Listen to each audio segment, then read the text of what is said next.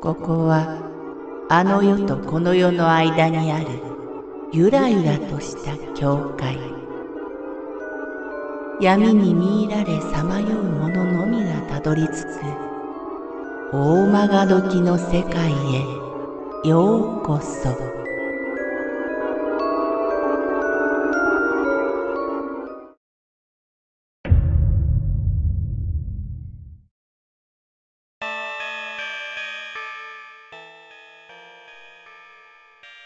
母の決心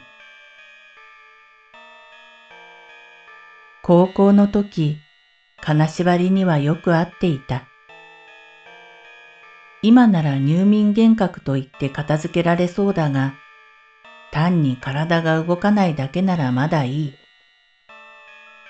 ベッドの底から下の世界に引きずり込まれそうになったり、布団の中にある足が空中に持ち上げられそうになったり、全身に虫が張ったり、心臓の鼓動が体中に鳴り響いた後、徐々に止まりそうになったり、ということが起こった。心配した母親は、私をあるお坊さんのところへ祈祷に連れて行くことを決めたようだった。母は二度子供を流した経験があり、その直後、難産の末生まれたのが私だったわけだ。当時私は生まれるかもしれなかった兄弟たちのことは何一つ聞いてなかった。その日も朝の10時半ごろ、特に眠くなる理由はなかったが、気がつくとベッドで寝ていた。すでに金縛り状態。仰向けで全身が動かないのはいつものことだったが、何かが足元にいる。目は閉じたままだが、確かに光る輪郭が見えた。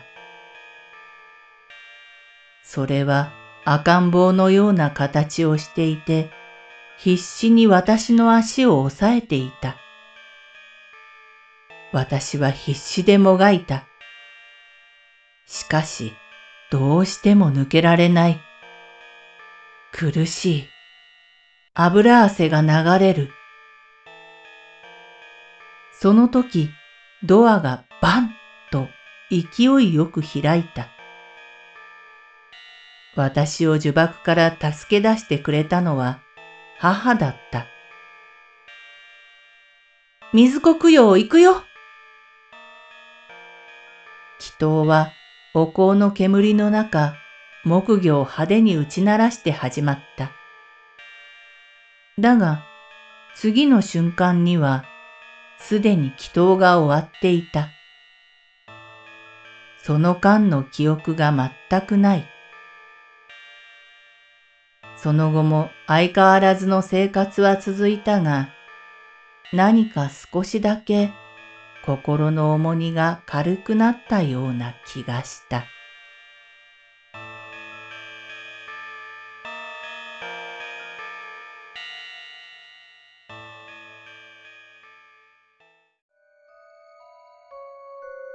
この番組は怪談大曲時物語に寄せられた投稿をご紹介しております。大曲時物語無料メールマガジンは月3回発行。怪談系では日本一の2万人を超す読者が毎回震えています。ぜひご登録ください。